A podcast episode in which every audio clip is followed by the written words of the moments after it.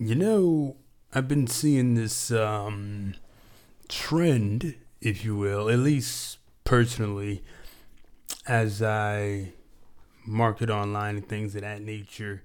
It's been pretty, pretty interesting, to be honest with you. And the, the trend I've been seeing a lot, I'm talking um, from people I look up to in the marketing space, direct response marketing space.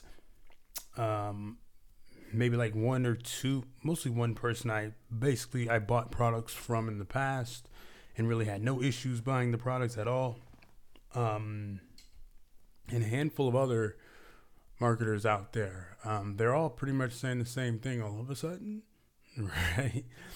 And they've been saying what I've been feeling for a long time now. Granted, someone like, say, Dan Kennedy, who's been in direct response marketing, has been saying this for years um, longer than I've been alive, actually, if we're being honest here. He's been saying this for a very long time. Um, everyone else is kind of slowly but surely catching on. And the thing was to basically raise your prices, right? Um, I got an email just this morning from, you know, Dan, and he basically talked about, wow, your business will pretty much die if you, you know, basically compete on price because there will always be somebody out there who's willing to charge lower prices. Case in point, you're not going to be the next Walmart, right?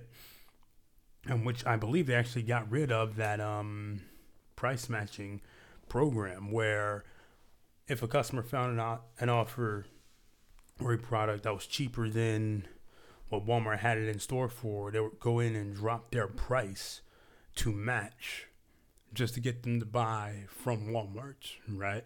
I believe they got rid of that and rightfully so because all they really did was condition their customers to buy at those lower prices. It's pretty easy to find somebody charging less money. You know, you can use, oh, I'm gonna go to Target and go ahead and just see if this is available. Oh, it's it's it's available. Hmm. All right, okay. Let's say let's say you see, you see an item and it's like say $25. Regular price is $45, but you saw it for $25, not in stock at Target. You go to Walmart, you're like, hey, they have this item over here. You guys have it here for 45, but Target has it for 25. So, uh, yeah, you're going to hook me up. And basically, they will have to hook you up um, for that $25 instead of that 45 And people do that in business all the time. There's always somebody willing to charge less money than you. For example, in the WSO space, man, there's some there's some folks out there who launch like two dollar products, and I'm thinking four dollar products, and I'm like, well, that's an impulse buy, right? But I would never buy those. You know, it's an impulse buy for people who buy on impulse. I would never buy a product that's about two dollars. I may buy an app for two dollars um, but I'm not gonna buy a damn information, you know, course on something that cost me two dollars. It's like, okay, what else is involved here? There's something else here. What's the catch? What's the hook? Something's missing, you know. And just that's just an example. Someone's always willing to charge way less money than you.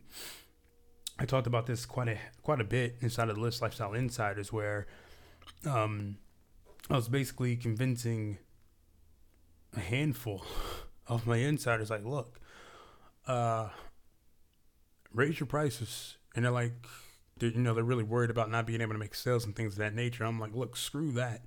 Raise your damn prices. Okay. Because if you made one sale today, let's say you only made one sale this month, one sale at $7 isn't going to do much for you. But one sale at $700 can potentially do a whole lot for you you know so i'm like just just raise your prices right? Um and I, I can only speak from experience. I mean there's been times when i was just getting started when i just I, particularly it happened when i just left affiliate marketing so i didn't know what the hell i was going to do. Um, but when i left affiliate marketing i didn't have anything. I didn't have any products created anymore um, so i pretty much sold all those off. Um, so i didn't really have anything. So i needed time to create something but in the meantime, I knew I can actually build out people's sales funnels and things like that. So I'm like, okay, look, I'll just offer that for $497. It's the only thing I had. And as people got on my email list, they got, you know, pitched the $497 offer.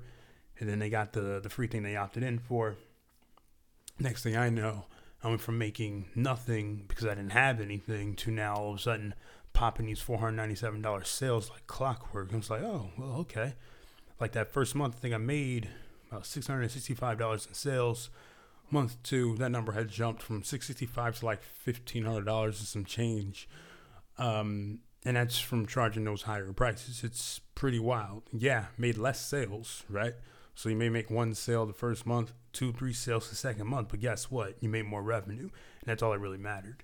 Really. Plus, I was actually directly able to help those who bought, which was like the real, really important thing there. Because like, yeah, well, you have it all set up. All you need to do now is drive traffic. Oh, do you have anything on traffic? No, I do not, but I can create something real quick. you know, so yeah, that's been the trend I've been seeing a lot lately um, definitely something you should consider doing. Just raise those damn prices because you'll be surprised as to what you what you'll see, you know, going forward. All right, so that's pretty much it for this episode of Isaiah Unplugged. I'm gonna get out of here, and I will talk to you all later.